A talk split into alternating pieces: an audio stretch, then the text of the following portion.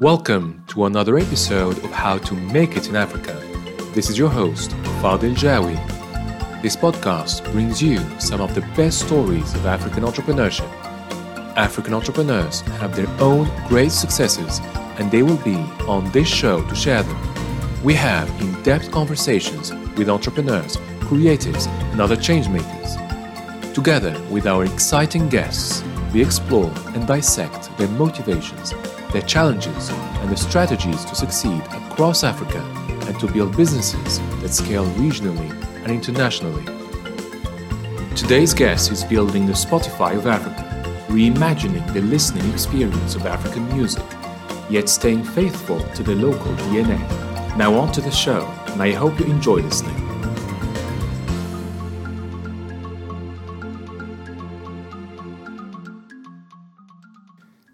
Hi everyone, our guest today is Martin Nilsson. Martin is the co founder and CEO of Mdundo. He moved to Kenya in 2012 as entrepreneur in residence for 88 MPH, an African investment fund with a focus on early stage tech startups in Kenya.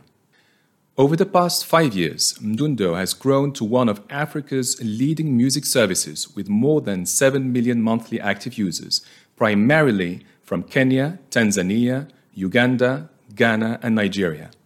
The company works with 90,000 musicians across Africa and has a licensing deal with Warner Music Group, Believe Digital, and TuneCore. In September 2020, the company was listed at the stock exchange Nasdaq First North Growth Markets in Copenhagen. The aim is to provide music lovers easy and affordable access to music. Martin, welcome to the show. Great to have you today. Thank you so much for having me. So, one of the reasons why it was important to um, have you with us today is I want to emphasize the role of expats in boosting entrepreneurship in Africa and enriching a diverse entrepreneurial ecosystem. So, you were based in Denmark, and one day you just suddenly told yourself, I'm going to join 88 MPH in Kenya. So, can you take us through the process that led you to that decision and what attracted you to the African continent and to African business? Yeah, no, of course. No, so I, I moved to uh, to Kenya, as you said, in, in 2012, and and basically uh, what happened prior to that was that uh, I was studying in university in in London, and I I had a, a, a trip or like a volunteer experience in, in Africa after my after my first year of university, um, where I was in uh, in Uganda, and it gave me a, a, feel for the continent and it gave me a feel for what was uh, what was happening here across Africa. Um, but as I came back to university, I didn't really uh, think of it as as much more than a, a really good experience and and a really good a sort of summer uh, vacation uh, volunteering in, in, in, Uganda. And then, as I was uh, moving on with my studies, um, I came across this Danish entrepreneur in the newspaper who had started an investment fund uh, and wanted to invest in, in mobile tech in, in Africa.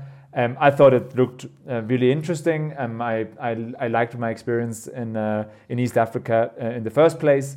And so um, I decided to, to reach out to him and and ask him if he's looking for any help or need any assistance. And if he did, I'd be happy to come and spend uh, a few months to, to sort of yeah work with him and, and, and get a better understanding of uh, how Africa is.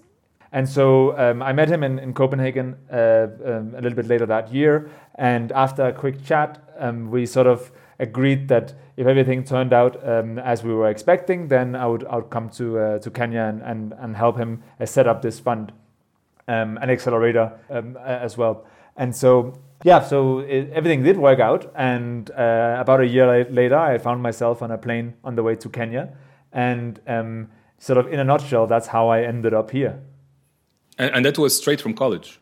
Uh, actually, I was still studying at the time. and I was thinking I'll, I'll do a. Uh, a, a, year or so in between two two uh, university years. I wanted to come here a bit, get a bit of experience, um, and I thought was, so. So actually, at the time, I was still technically speaking in university.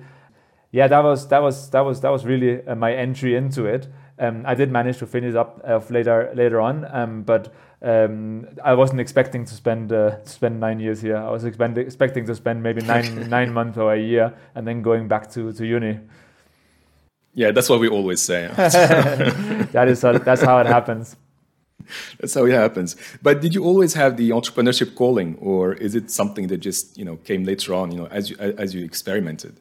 I, I think I always had an entrepreneurial calling, but I was not expecting to start a business straight out of university. Uh, I was expecting to. Uh, I was seeing myself uh, trying different things. I thought this was a really good experience to learn. Uh, like so, I was studying business studies, so the most sort of obvious career path would be have some some sort of uh, strategy strategy management consulting that kind of area. And so i think i'd probably seen myself doing that um, a big part of my of my early career before i sort of jump into something myself but it ended up not being taking me much more than a few months before i started my my own business. Yeah that was pure serendipity. Yeah. I heard a few times you know positions called entrepreneur in residence. You know, I mean, I, I, hear that in Silicon Valley, hear that in, in, in London, in a few uh, venture capital firms. So tell us more about what it means to be an entrepreneur in residence and, and, and the experience at an investment firm like, like 88 MPH. And is it something that you would recommend to fellow entrepreneurs, you know, first and why, you know, before starting straight ahead? I think there's, there's, there's different levels to that. Um, first, first of all, I think the term is probably used differently in different places. Um, so I can only talk mm. for my for my own experience. Um, and I think sure. secondly, uh, 88 miles per hour itself was like it was an investment fund, but it was an operation of a handful of people, if not less. Uh, so three, four, four people, where the, the founder was very heavily involved himself and had this idea of investing into mobile tech in Africa. So it was by no means an established uh, sort of organization or we kind of just landed here trying to figure out how do we how do we do this and how do we go about this. Um, so it was that itself was an entrepreneurial experience in my in my in my view. Um, the actual fun part of it. I, I was sort of actually initially hired to help them set up this accelerator, uh, sort of help them attract entrepreneurs and residences and help them uh, sort of attract startups, um, try and, and help them from, from, from scratch setting up this accelerator program. And I think quite early on, um, my my own business as as Mdundo started taking shape, that's when the title actually became more entrepreneur in residence, and I became more like the people that helped out uh, selecting for this program. And so what it is is essentially in 88 what it was was you were hired in to assist the the the, the portfolio companies in different uh, various areas um, that they could need. So it could be that you have some design skills or you have some uh, business uh, business uh, case um, creation of business case skills or financial model skills or any other sales skills for that matter um, or product um, that that we saw a need for uh, within many uh, different different uh, startups in the portfolio. And then throughout the, the, the accelerator program you would sort of help out uh, where you could with the, with the portfolio companies.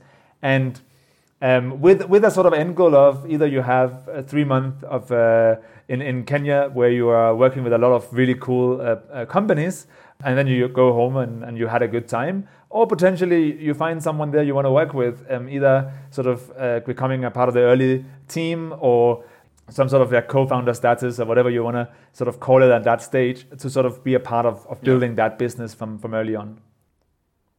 Yeah, so it's kind of an organic approach to things. Very much. There was no commitment to anything. The only thing you commit to really was to be here for, for, for the period of time and to spend your time helping out the startups at the best of your uh, abilities. Um, and obviously, for the portfolio uh, companies, it meant that there would be a, a bunch of people in who uh, was just there to help and had an extra pair of hands. Um, we, we were seed level, so many of the, the companies are one, two, three people. Like it's really just the founding team who had a, a great idea and uh, were very very early days, like often a pre-first customer in their in their in their pipeline. Um, so uh, in their in their in their process. So it was really early days, and so an extra pair of hands at that stage can, can be really really valuable. Yeah. Yeah, for sure. And and and having a good time in uh, uh, in Kenya doesn't hurt either. No, exactly. it's a, it was a really good time, and like that. That's definitely yeah. it. Like you have a very very good uh, social. Um, uh, connection, I think, both with the entrepreneurs and with each other, and, and a very good learning experience as well. You were interacting with uh, quite a few startups, and so you know probably quite a few sectors.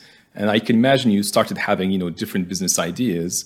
So so tell us about the beginnings and how the eureka moments right. from Mdundo uh, came about. Right. Yeah. So actually, what's interesting is it, it wasn't really my moment. Um, well, I guess it was at some point, but basically, what happened was after I landed here and sort of a month into to my uh, to my Kenya experience.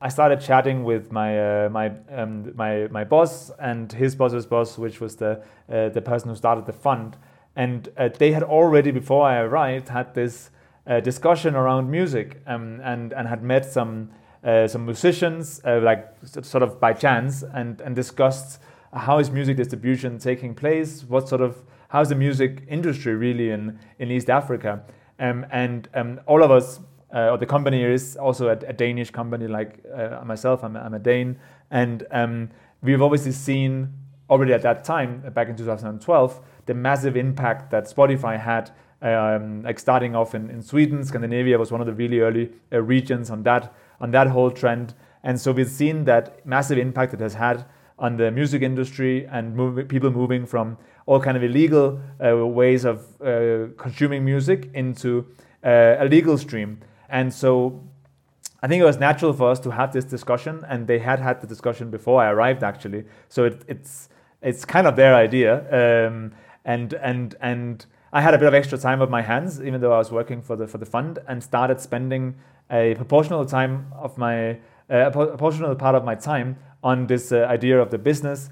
And and I remember very clearly the uh, the, the, the fund manager he told me uh, there, there, if you can if you can validate that there's a business here before we start the accelerator program, then we'll take it take it in as a as an accelerator, and you'll be you'll be part of the core team. Like at that point, we hadn't really discussed who is doing what, or it, it was very sort of a loose discussion. But he was basically just saying we think it's really cool, and if if you can validate that there's some sort of customer interest here, some sort of basic validation of this idea uh, of a music service and you want to do it, then we'll be happy to take it in as a business really into the accelerator program.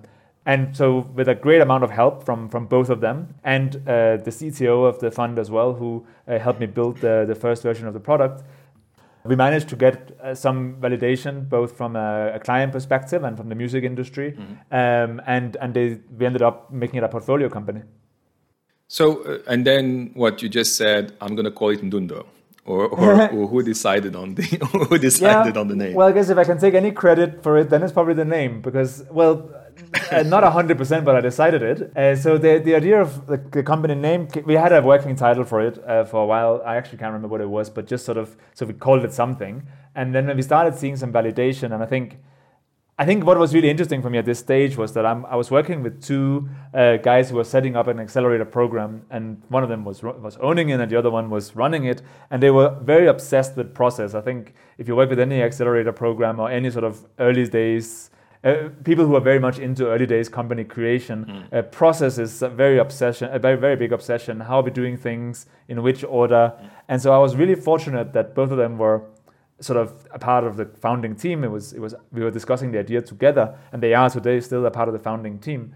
Um, and so they were very focused on you know what let's not do a line of code like do one piece of paper explaining what you're doing and go to uh, the biggest telco in africa and ask if they want to buy ads from your service and only when we start getting some sort of uh, traction that there's actually a potential for this from a monetary perspective then we start coding and so they were very sort of I think it was a, it was a very big. Uh, I was very fortunate to be in this environment where actually it was more important for them to prove that the process was right and that there was a way to do it, and I was kind of the the, the guinea pig for that, uh, so that they could show all the other portfolio companies this is how you should the other things you should do things, rather than necessarily uh, the product itself. Um, and so the name the name Mdundo came up as we started having a bit more traction, and I actually just wrote a. I remember making a long list of uh, music related words in English. And then I asked a number of people in the office, uh, Swahili speakers, so most of them Kenyans, to help me translate it into Swahili and try and understand what what are these different um, terms that are that are interesting. And um, Mdundo came up, and more importantly, it was available.com, which is also a very big criteria for for name. And uh, we thought it sounded nice. We thought it was a really cool brand name. Uh, we thought it could work outside Swahili speaking countries as well, but had a very strong identity of Africa because it is a Swahili a word. Um, so that's kind of how it came up, um, and it means it means beat or rhythm in uh, in Swahili. No, it does. It does sound good. Uh, uh, it's uh, it's catchy. I think so as well. At least it has been yeah. catching on since then. So something has been going. Well, right. clearly, clearly. So, I, I, liked when you um, described like the, the, the beginning of the the process that. Um, you actually you know um, visualize the the concept first before even you know coding and already went to you know to advertisers etc because typically you know you'd imagine people spending six months you know coding and uh, building the product. And so it's a very interesting approach and to know that there are other ways other ways to go about it. Yeah no i, I was extremely fortunate.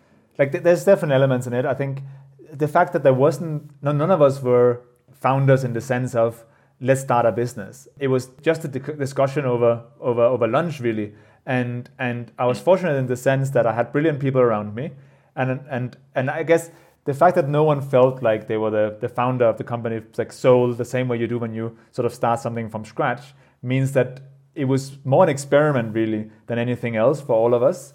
And it also meant that there was no one who sort of in the sense, in this, in the sort of literal sense of the word, took a lot of risk at least before the fund put in any funding. It was much more about an experiment and trying to figure out what we could do. But what made me very fortunate was that even if I didn't have funding or didn't have sort of maybe that uh, drive that uh, if, you, if it was my, me who actually founded it myself, you can imagine I can imagine someone coming in and saying, okay, I need I really need to I quit my job uh, from, from tomorrow onwards. This is my this is my baby that drive might not have been there, but I was very fortunate that I was receiving a salary. So because I, my mm. job was to to do this, and so yeah. so in that sense, I felt like we could maybe allow ourselves to. Uh, it, it created a really good environment for, for following the right process. Let's put it like that. And, and essentially, what, what, what you did together was to quickly test the hypothesis with the market. Like, does the market really want it at all or not before even starting to build? So I think it was a pretty smart way to uh, to go about it. Definitely, definitely. Yeah. Like my, my immediate boss, who was here here with me in Kenya, also a Danish guy running the fund, was an absolute brilliant uh, salesperson. And I like I, at the time I was probably 21, 22 years old, and it was my first sort of real professional job. So. Uh, in the early days of it, I was just following orders really, even though it was uh, like I was very much listening to their advice and I took it as orders because I figured they would know better. And so I very clearly remember we entered this uh, meeting with Airtel, which is uh, one of the biggest uh, telcos in Africa, if not the biggest. But he got a meeting with the marketing director somehow, and he stepped in and he just he sold the product like it existed. and at no point, at no point was anyone asking, "Can we see the product?" Or yeah. like he just sold it with such a confidence, and he had one piece of one piece of paper with a a simple like Word document where he had photoshopped some basic uh, picture in there. Yeah. And then we started it together with a, a, big Kenyan musician who he brought up with us. So we had a, a big musician in the room uh, sitting to his, he had a big musician in, in the room sitting to his right and I was sitting to his left. Yeah. And so there was no questions asked. Like the marketing director never asked, well, how far are we with the product or whatever. Yeah. And when the meeting was over, he basically said, well, we, we would we would be happy to, uh, to engage and, and advertise on the platform and, and help you get off the ground. And then we left in the car thinking about, okay, how are we going to build this? Because we've already sold it. And so that was a really big lesson for me in terms yeah. of how much your imagination and, and, and his ability to draw a really clear picture yeah. in the head of the people in the room of what it is we're discussing made it uh, virtually like it felt like it was there and there was no questions asked and i think having engaged with a lot of early days companies i think this approach is a lot better than an early stage version of your product because the early stage version of your product uh, well at least in my experience it always looks kind of shite yeah. like it yeah. sorry but it kind of is never really that sure. great and so so when you have in a very early days and you're showing your product and then then you're so proud you built the first basic steps but the person you're showing it to is just seeing something that's not functioning and you spend uh, the whole meeting explaining how you're going to change a b c d rather than actually selling the vision and selling what the like explaining what the product is going to be without showing it actually sometimes creates a much clearer picture of what it is that you are building mm. than showing something basic that isn't that great. I think what he did is collective visualization. I think i'm just uh, i just created a new concept here. So i think that's what yeah, he did. I guess so. that's what he did. And You mentioned a little bit earlier about you know the, the music industry and, and how it um, how it is structured and its issues. Can you just summarize quickly? You know, like the main issues of the music industry and and the related online streaming business, including um, illegal downloads, etc. Right. Well, so that is the main issue. Like, and, and if you look the last like since the last what 20 years ago or so um, when when when internet really started picking up it's the issue has been that music is just extremely easily available free of charge anywhere online.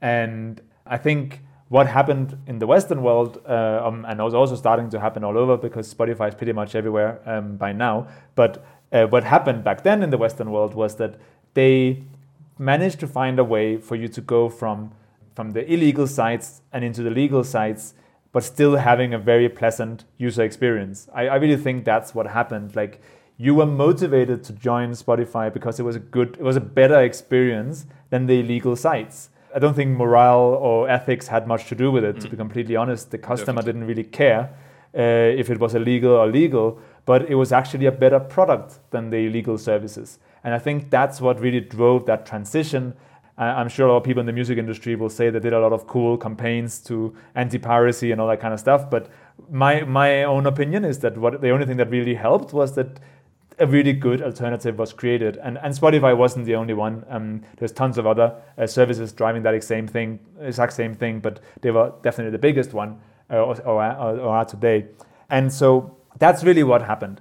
Um, and that's that is what I think also is the issue in, in, in, Africa and in many emerging markets is that you still have vast majority of all music consumption being illegal. So our estimate in Africa is that only about seven to eight percent of all music consumption is legal. Mm. So more than ninety percent of all music consumption is actually through an illegal channel. Yeah. And following the same philosophy, it's more to do with that they don't have a good product to do it illegally than it has to do with ethics or morale. And so I think that is really what uh, the foundation of our business is, is to create that exact same alternative, but for a different user segment than what Spotify was created for. So then, you know, what's Mdundo's value proposition? And how does it like compare to the Spotify's of the world? Right. So, so I think there's there's two parts of that. I think one thing is that as much as when we're talking about it here, it sounds very much like it's the exact same thing from an operational perspective, and again, I know that doesn't have much to do with, with value proposition, but from an operational perspective, our businesses are extremely different. Number one being globally, music consumption in any given country, let's say uh, Denmark, where I'm from, or, or anywhere else in the Western world, a majority of all the music that is being that is popular is owned by one of three different uh, record labels, either Sony, uh, Universal, or, or Warner, mm. and they they pretty much sits on all the music rights of all the music that any of us are consuming globally, and that basically means that a very key partner for Spotify, of course, were those uh, three partners because without them you wouldn't have the product, you wouldn't have anything for people to listen to.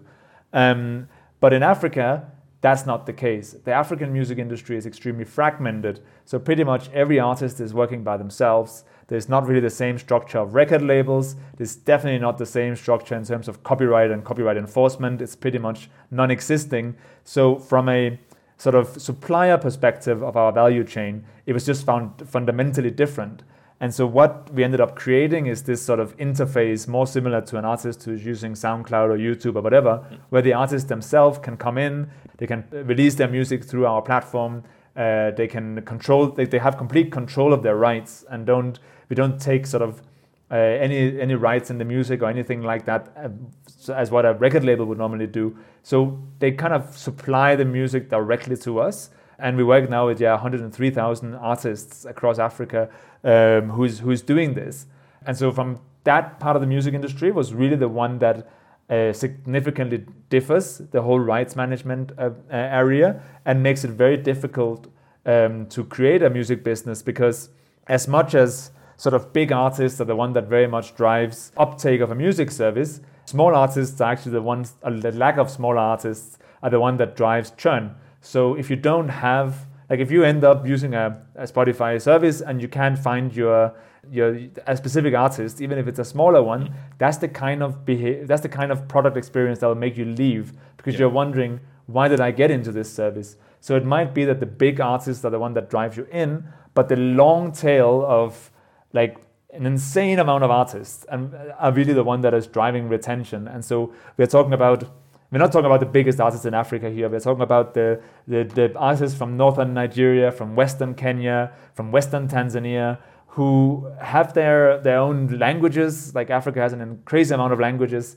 um, and has their own telling stories in sort of local in a local environment. And that's that that was really a big part of what made our business different was that we wanted to be able to offer that catalog to our to our users.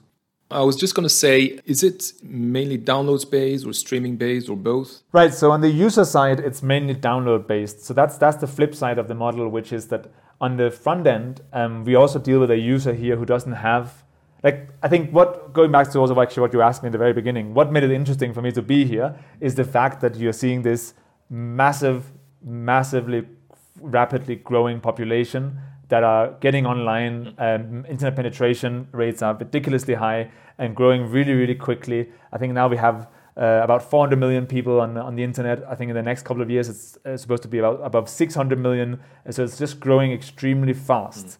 And that is what makes Africa interesting, and that's what makes it interesting to work in content because now with that, with all that um, reach, you can actually start serving a product at a very low cost compared to what you could before.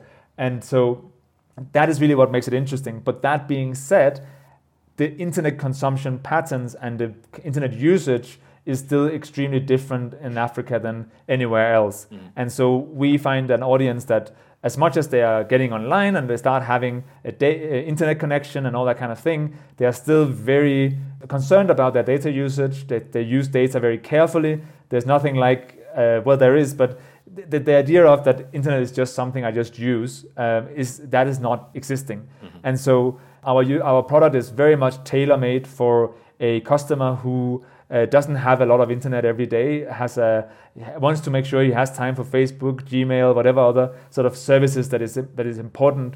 Um, the internet is his way to connect with the world or her. And so, if music is going to be one of those products, then I, then it's extremely important that we don't take a lot of data from them. And so, download is the main way of consuming music. But essentially, our our, our objective is to make music easily and legally free uh, available for the for the um, the customer sort of the similar similar sort of things that Spotify has empowered in, uh, the, the Western user for, but just with a focus on the local user here. And so the revenue model then is is advertising based mainly. Right. Yeah. So we, we have several uh, commercial models. So we're looking at advertisement, uh, we're looking at uh, paid, and then a really big area for us in, in, terms of focus is the telco segment. So we have a, a telco partner in Tanzania, the partnership with Vodacom there, where you you buy uh, Mdundo bundles essentially. So you buy a package uh, from the telco who gives you access to the music, and you you, you pay for for that. So we have the sort of similar models that you've seen in the Western world. Um, I think. Yeah if we look at if we look at the Western world, uh, the premium model is the one that is commercially very successful. So anyone in in, in, in, the Western world will sort of say, well, how many people are paying for the service? But if you look at the Eastern world, uh, Eastern uh, sort of Asia and East, there's actually a lot of content services that are 100% free, and they might have sort of different in-app purchase options, but the service is essentially free and advertisement funded. And so we kind of we kind of look at both east and west in that sense and find out what actually works for the different customer segments that we are maneuvering in you know, I understand the um, you know the advertising one. I, I understand the um, you know the, uh, the, the partnerships uh, with uh, with telcos. I actually used to to um, to get Spotify just like that in the UK. You know through right. Vodafone, you, you, buy it with the bundles, so it, and that worked perfectly. The uh, the other one I, I you know I would like to hear more about is uh, pay for downloads because there, there's a big financial infrastructure issue in Africa right in, in, how to pay online. So how, how are you dealing with that? Is it are they paying through the likes of m-pesa? How are they doing it for uh, from Mdundo? Well so the short answer is that you do it to the telco because the telcos are the ones who have uh, access to the customers wallets right? And i think yep. that's really what that's really the challenge in africa. And i think I think uh, mobile money is extremely exciting for the continent and has been very, very successful in many markets. But I think an area that it doesn't really capture as much is maybe um, sort of very low uh, value transactions. So they, it, it, works very well for shopping online and um, sort of making purchases, one-off purchases, and so on. But it doesn't have those sort of qualities that, for example, a credit card has. Uh, it's not re- reoccurring, and I think well, anyone who's been to well, both as a, a, content service, but also like the sort of fitness um, fitness uh, industry. So depending on that, you're being charged every month, even if you don't use the service. And mobile money doesn't have that functionality. And so, so, so um, for reoccurring, that, that's why for us, uh, telcos are really uh, crucial both to our monetize, monetization and um, and growth strategy because they have that ability um, to do that. And I think also many, uh, a lot of the telcos across the continent are realizing that it may be something. I think in the early days they were worried about using it uh, that power because they wanted to make sure they didn't sort of cannibalize us on any of the other products. But I think um, we are seeing a, a, massive change in that space where uh, telcos are now actually thinking, well, this is a massive opportunity for us to be the billing partner for a lot of services. And so we're seeing telcos bundling up with many services and, and even competing services because for them it doesn't really matter. What matters is that the customer or their customers have choice and that they're obviously happy that they get a, a few cents for every transaction. And in terms of your uh, coverage, is it mainly East Africa, or say I, I live in Abidjan, I want to listen to, to something on Mdundo and I can do it? Yeah, so it's, it's available worldwide. So anyone in the world okay. can access our service.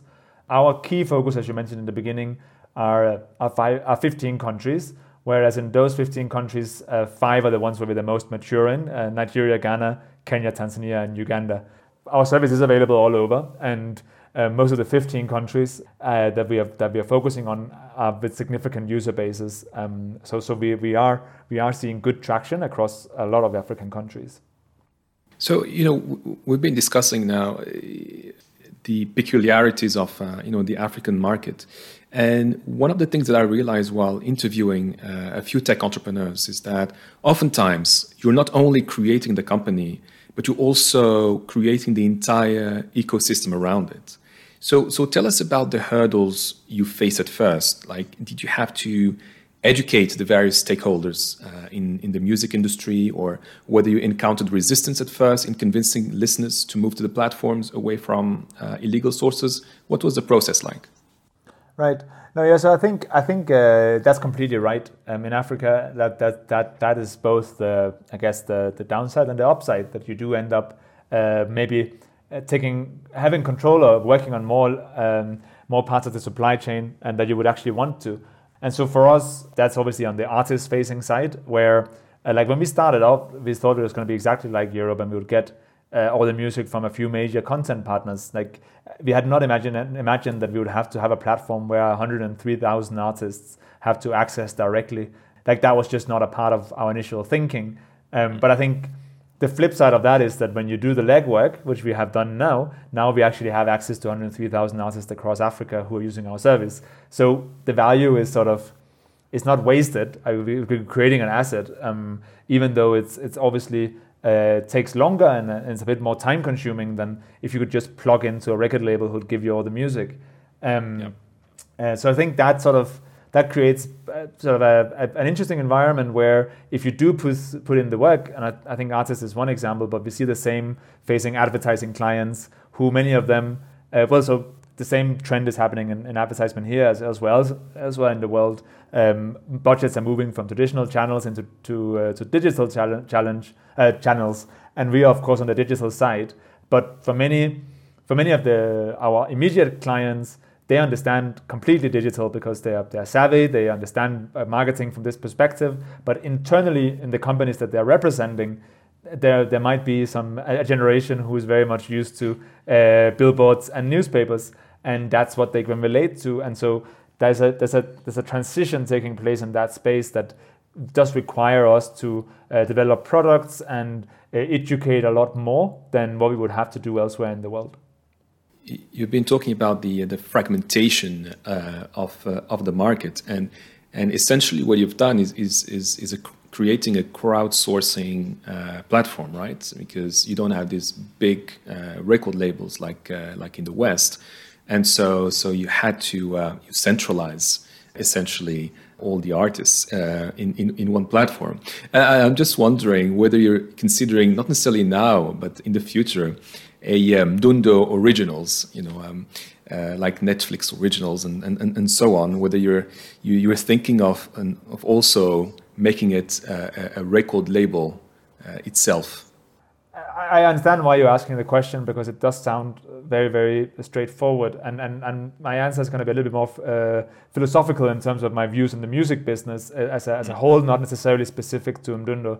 Um, but I think, I think a few things are, are, true as I see it. But, but one of them is that I think the video streaming uh, and uh, Netflix and so on, HBO uh, and so on, is fundamentally different from music in the sense that we haven't actually seen and, and, and I like I like mirroring uh, and, and seeing what's happening elsewhere, but we haven't seen any music services that has been very successful, at least that I'm aware of, where exclusivity has been the main driver. Like um, I, I, I, think there was um, the, the whole sort of Tidal project was was trying to drive that exclusivity, but it hasn't been extreme. Like there's no one who's been really extremely successful with it, and and and I, I don't know if it's um, a, a consumer that the consumer that's doing things differently and i think it is a lot because when it's well actually i do know i think what basically happens is when you are watching a video or if you're watching a, a series you can release a part two a part three a part four there's a constant yeah. series of like I'm, I'm hooked to something i'm hooked to a product within the product and that's why i'm paying for this and that's why i'm consuming this but music yeah. that's not how music works that's not how music is consumed there's of course uh, hardcore fans who will do it, but majority of people will not sit down and uh, wait because there's a new song out uh, or a new album out from someone and sit and listen yeah. it from end to end to end. Um, I think in the music business we tend to think that's how everyone consumes music, but in reality we're the only ones who are consuming it that way. And and so so I think that's that's that makes those two business models, film and, and, video streaming compared to music streaming, significantly different uh, just because of the consumer behavior and the nature of the content. So, so I do think that's, that, that, that, makes, that makes the business case you've just explained, it, makes, it, doesn't, it doesn't necessarily take, the, take anything away from that because we could still, we obviously have tons of data from tons of artists and we could still like a record label in today's world is very much an sort of investment facility. They are helping to invest into artists and hoping to get a yield on that investment. And obviously, we do have a data set that would uh, open that could open up for such a business. So I'm not necessarily saying that that's not that's off the table, but I'm just saying more fundamentally, I think it works. The I, I see the music industry work very differently um, than than the than the video um, and sort of uh, film streaming. Yeah, it makes a lot of sense. I mean, these are two uh, very different beasts uh, at the end of the day. I, I definitely think so, but um, but uh, the comparison is obviously interesting. Um, yeah, yeah, and I, I guess so, obviously a podcast makes that uh, very interesting because podcast is now actually something where there is another episode coming out, and there is you can you can you can put it to a frequency. You can expect a certain no- number of content coming out in a certain period of time, and I think that's why that's why podcasting is interesting, and I think also that's why you'll see global streaming music streaming services being willing to actually take ownership and invest in a different yeah. way into podcasting than they're interested in, in, in than, than the comparison to, to music. I think that's a very interesting point you're making because when when you think about it, the difference then, because pod, between podcasting and uh, and music is uh, storytelling, right? Which is very similar to uh, to videos and uh, you know and, and Netflix um, uh, of the world, right? It's that story that you want to keep following, uh, and I think that's the major difference. Uh, and as you're saying, that's probably why you know Spotify's are of the world are, are, are jumping on famous podcasts now and and taking them Definitely. in so that they can take that a bit of that chunk of the market. Definitely, yeah, definitely. Yeah. Um, it's it's super interesting. So let's let's move on to a different topic. The key pillars of any company is financing and human capital.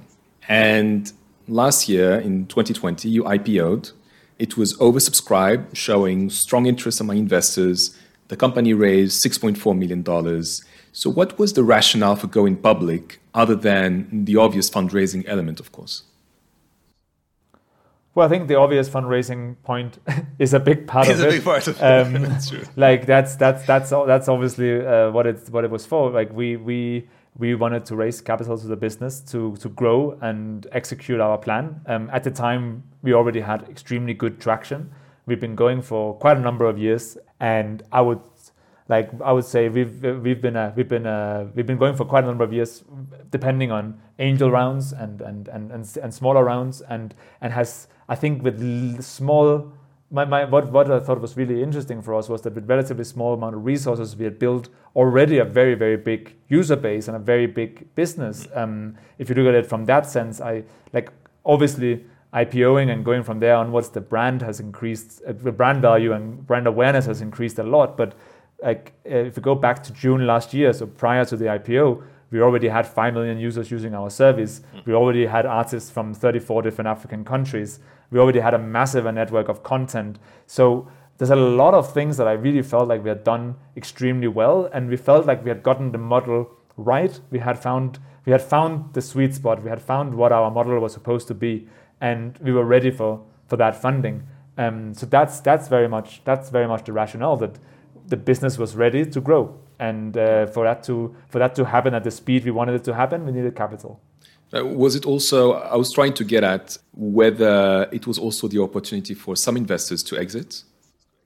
I think creating liquidity, liquidity into a share is always uh, exciting, especially when you've been like we've been going since 2012. Mm. So I think for me that was exciting, uh, not necessarily for my own uh, for my own holding. I'm I'm first of all locked in, but I'm also not going anywhere but but I thought it was interesting. I think as an entrepreneur, you you you do kind of feel like you you want to pay that back, and you want to you want to the people who believed in you eight years ago mm. should have a choice, and I and that was really exciting to me. I must I must say. Yeah, for sure. But I, I don't I don't actually follow uh, what is what is what is happening in terms of those original um, shareholders. But if I can sort of talk from the ones I do keep very closely in touch with, I think many of them are I'm more excited about well if I can go here well then what's next? Like I don't think I think uh, it's it's obviously a massive validation of our business but I think I don't think anyone was driven by it when you sort of from a from a sales perspective. I think if you get into a music startup in Africa it's because you want it, you want a lot or nothing. Like you are taking a risk and you are in, hopefully if you're in your right mind you are investing knowing that this can be nothing or it can be really a lot. Yeah. and so I don't think anyone, I, I think at least the ones that I am the most in touch with, for them, this was just a part of, of that. Uh, it was a stepping stone to get there. Um, I think if we look at majority of the trading activity, and this is again speculations because I don't follow very closely um, the individuals, but I'm, I'm guessing more likely is that those who have come in after the IPO are the one who are who are trading depending on what they what they feel is right and the information that they have, uh, both selling and, and on, both on the sales and the buyer side.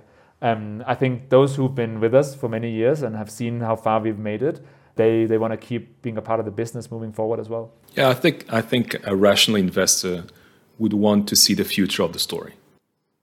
Yeah, definitely. And you've been a part of the business for long. You've, you've been a part of the story. Um, like, of course, everyone is different and everyone has their own motivations. And like, if we looked at our cap table before that, like there, we had a very very long list of, very small angel investors, so less than one percent ownership each. So it wouldn't have an impact on really anything yeah. if they were to decide, if they were to decide to sell out. Um, the majority, like the bigger investors who were above one, and definitely above, there was who were above, one above five percent, uh, they are currently very active in the business, and many of them locked in, and uh, more, more to show confidence than anything else. I think uh, they are people who are interested in this in doing another 10x, uh, if not if not more. Yeah, and and I guess the uh, the money will be mainly used to for growth and, and marketing or, or other other and other plans uh, to put the funds into work. No, yeah, definitely, definitely. So um, that is that is exactly the, the, the plan. So there is we, we felt like we have a model, we have a growth model, and we have a, a business that was that was really working well, and we wanted to fuel that uh, further. Um, and so I think uh, taking over uh, a bigger geographical area is an obvious is an obvious uh, focus for us. Um, and so that has been what we have aggressively been doing in the last in the last uh, year or so um, focusing on the 15 countries that, we, that are our focus countries now. But in the next two years, well, actually in the next year, so, uh, between uh, the IPO and June 20, uh, 2022, we are we are projecting to grow to 18 million users. So that's in a, in a bit more than a year from now to 18 million monthly active users, and and and focusing on 21 African countries. And I think also uh, to to return to the point around. Um, uh, raising the, the, the, the, rationale about raising the funds in the first place. Mm. I think what is really, really exciting is that we are at a tipping point on, as a continent where if we looked at like so, so our sort of rationale behind uh, the investment case in the first place was to look at what are what are what are other services trading at? And and we, we were seeing i think we're seeing a massive upside in terms of value per user in, in this market compared to any other market. And so i think that's really what drives the investment case for many investors is we are seeing services not necessarily in the western world because the west is completely different i'm completely aware of that but we're seeing services in india who's traded at uh, like 18, 50, uh, 18, 20 times higher uh, value per user than, than what than what we are doing, and so uh, what we were IPOing at, and so so I think it just that is really the rationale for you know what there's a massive upside here yeah. if if the if the continent keeps developing the way that it's very strongly looking at, um, and if the projections that are, are there is uh, are, are, realized. Uh, then there's a, there's a really really strong investment case around around Africa as a whole. Yeah, it makes a lot of sense. So now on the human capital side, you know, we're yep. talking about expansion now, and, and Mdundo has been expanding uh, over over the, the past years. So, what do you look for when you hire new people, and and what has been your experience in in finding top talent in Africa? Has it been a challenge for you? Right. Well, so I want to start with because it's a question that, that comes a lot, both in these kind of uh, interviews and podcasts, and also in in terms of uh, like uh, on the side conversations, conferences, and so on. Yeah from my experience, finding talent in Africa is so much easier than anywhere else. I think it's I think it's so easy because I think we have a, t- a massive, massive population, uh, a lot of really hungry, entrepreneurial, very smart, uh, and of course also with a very, very increasing, well-educated workforce who is coming straight out and want to want to prove themselves and want to want to grow something. And and for anyone who's been on the continent will know pretty much where you go there's a feeling of uh, entrepreneurship is what's going to drive this continent forward and the youth is what's going to drive this continent forward. So from my experience like hiring anyone on this continent is much much easier um, and, and working with anyone on this continent from a partnership perspective is also much much easier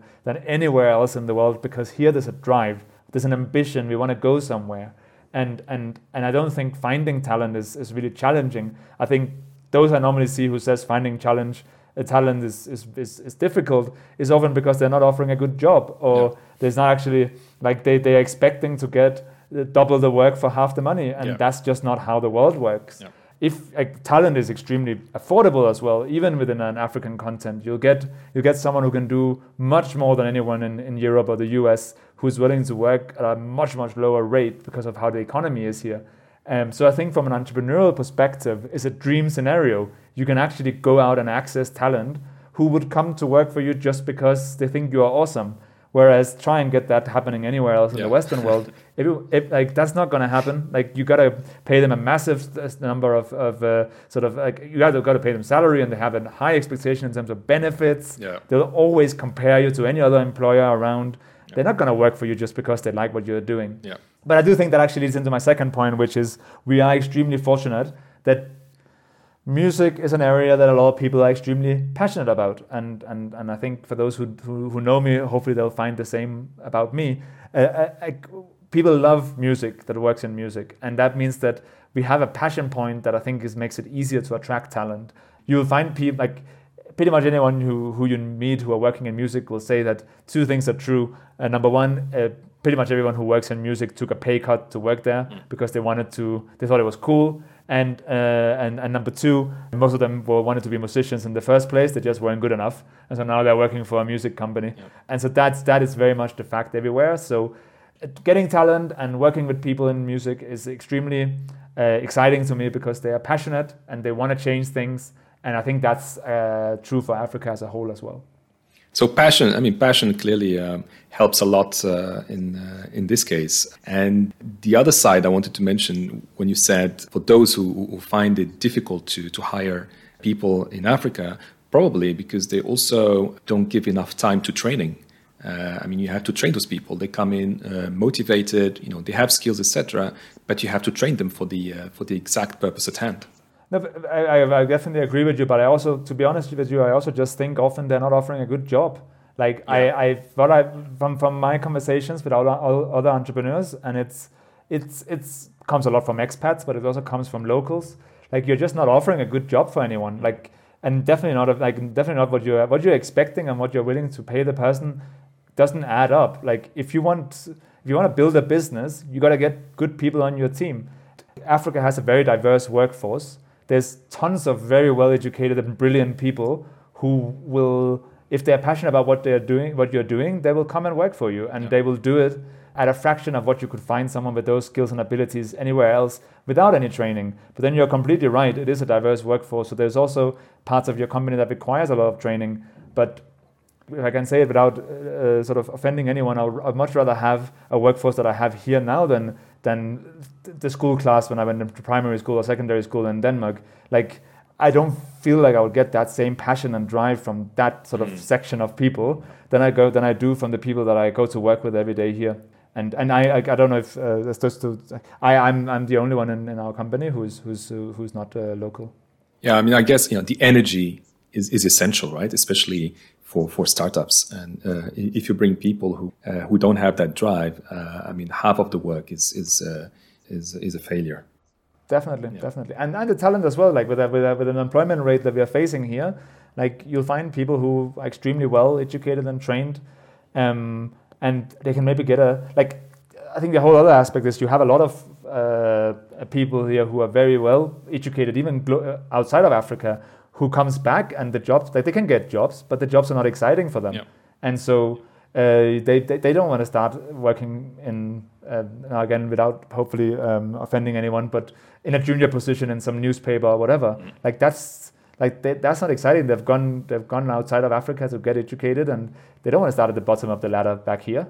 And they are really talented, and they just don't have that track record that, that is maybe needed uh, locally. And so so I think genuinely speaking, it's I think it's a bit of a myth. Uh, I haven't met it uh, that it is hard to find both talented people and, and hardworking, um, and in any way, sort of uh, managing people for me, I think has been. Uh, I would much rather do it here than anywhere else in the world. No, I mean these are interesting points because I mean what it really says is I mean there there is a job mismatch that we need to uh, take into account. So, but I also think like so, so sorry to keep going on about it, but I also no, know a lot of those people who come who come back with a good sort of degree and whatever else, and they're being offered a job with some startup that is offering them five hundred dollars a month and I'm just like that's not that's not a salary for anyone. Like yeah. if someone has come back and has studied somewhere in the in the in the uh, globally and is coming back to do something and is very talented, data scientist or whatever else it might be, that's just not offering a good job for anyone. Yeah. And then it's hard. And it's obviously for you that it's hard to find to find talent. Yeah, that's not because serious. that's just not uh, that's not, not, matching. Yeah, it's not matching the level. Yeah, exactly. Yeah, makes sense. So. Makes sense. So we haven't spoken yet about uh, you and your role within the company. So, as, as a CEO, what does a typical workday look like? And any morning routine you may have and feel comfortable sharing with us? Yeah, well, as, uh, as everyone else probably says, they spend a lot of time reading the news and working out, but it's probably not true for in, in, most of the in most of the cases. Um, so let, let, let me not say that. Let's take um, that out of the way. I, I think genuinely speaking, so morning routines not necessarily, but I like I like spend I, I spend a lot of time with people. I think that's that's the one thing that I I, I find has that I learned very early on was very valuable. My my own people. Like I I dedicate two full days pretty much in the work week to just be with my management team and discuss ideas. And if they need 30 minutes of my time, I'll give them an hour. And I learned that early on uh, the hard way. Well, I think I think it's such good time given out, and and and and it, I find that the sort of piece of information that that when I talk to other uh, leaders, they find the most interesting about my workday, because basically spending time with your management team and with the team in general, not only management team, also everyone else, basically sorts issues that would otherwise exist when you're not around. Mm. And I think that's like I find that the return on investment on that time is better than anything else. Because if I schedule a one hour meeting that could have been done in half an hour, then we'll end up spending 20 minutes discussing other things, uh, or maybe uh, digging into something that we wouldn't otherwise have had time to dig into. Yeah. And and I actually see that those tasks that would have otherwise been doing those two days are picked up by team members because we had more time to to, to sort of get to know each other and, and talk, uh, get to know each other, the different tasks that we are involved in and, and understand what is actually happening within an individual's uh, workday. So yeah, I think that's to me, I think it's the most valuable lesson has been to spend a lot of time um, with with the people, especially who's close in my team, but also generally speaking, to me that has been an extremely big has given me a really good return on investment. Yeah, I mean you're not in your ivory tower basically. Um, no, no. I, I well, I, uh, it could be that. Uh, that doesn't really matter. You can still be that and spend time with people. Um, yeah. uh, I don't think I am, but but well, but I, I, I, think I, I think I think you could you could still be that. Like, you could still sort of see a big a big like very strong hierarchy and and spend time with people. I've seen that management style as well. I do like spending a lot. Like I don't find find myself in that situation. I think that's more a, a matter of that if you start a business with someone, then you do get to know them very, very well. Yeah. And so I find all the people who've been a part of the journey up until the IPO, like when we IPO'd, we were not more than 11, 12 full time people who's been working with me for many years and has gone through ups and downs. And so uh, I think more that has some, that's just more because of friendship than it's because of yeah. hierarchy and, and leadership style, really. Of course. Uh, so looking ahead, what are your next big plans or your vision from Mdundo? The sort of plans that has been put out there is that by the, the June next year we have to go to 18 million uh, users, and that's that's basically the, the, the target we are chasing right now, and, and we're very well track, on track for. A really big part of, of our growth is uh, focused around telco partnerships. So we launched our first partnership with Vodacom in Tanzania uh, last quarter. Uh, uh, we announced in our uh, quarterly report that came out on Tuesday that for this following quarter we will. Um, in the very short term, we are expecting another partnership and, and, and to, be, to be launched in this quarter as well. Um, so we are working heavily on them, especially within our five focus markets or the five commercial focus markets: um, Kenya, uh, Tanzania, Uganda, Nigeria, and, and, Ghana. So that's really it. And then um, we're just ex- extremely exciting to ex- execute uh, many of the things that we have been uh, we've been wanting to really focus on in the last couple of years. Mm. And I think to add to that, like we haven't even talked much about African music industry as a whole. Uh, like the African music industry is extremely exciting at the moment. It's uh, growing massive and very quickly.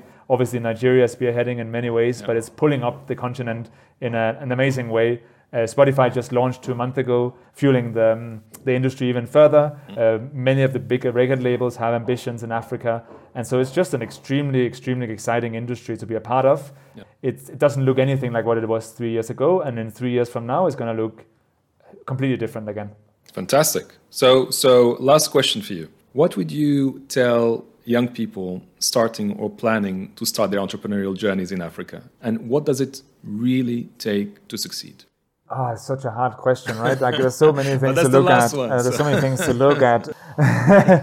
no, I, I think I think what has worked very well for me is that what has been really important for my journey is that every single sort of week, day, month, year that I've been working on this business, I've been extremely proud of what we have achieved till that day.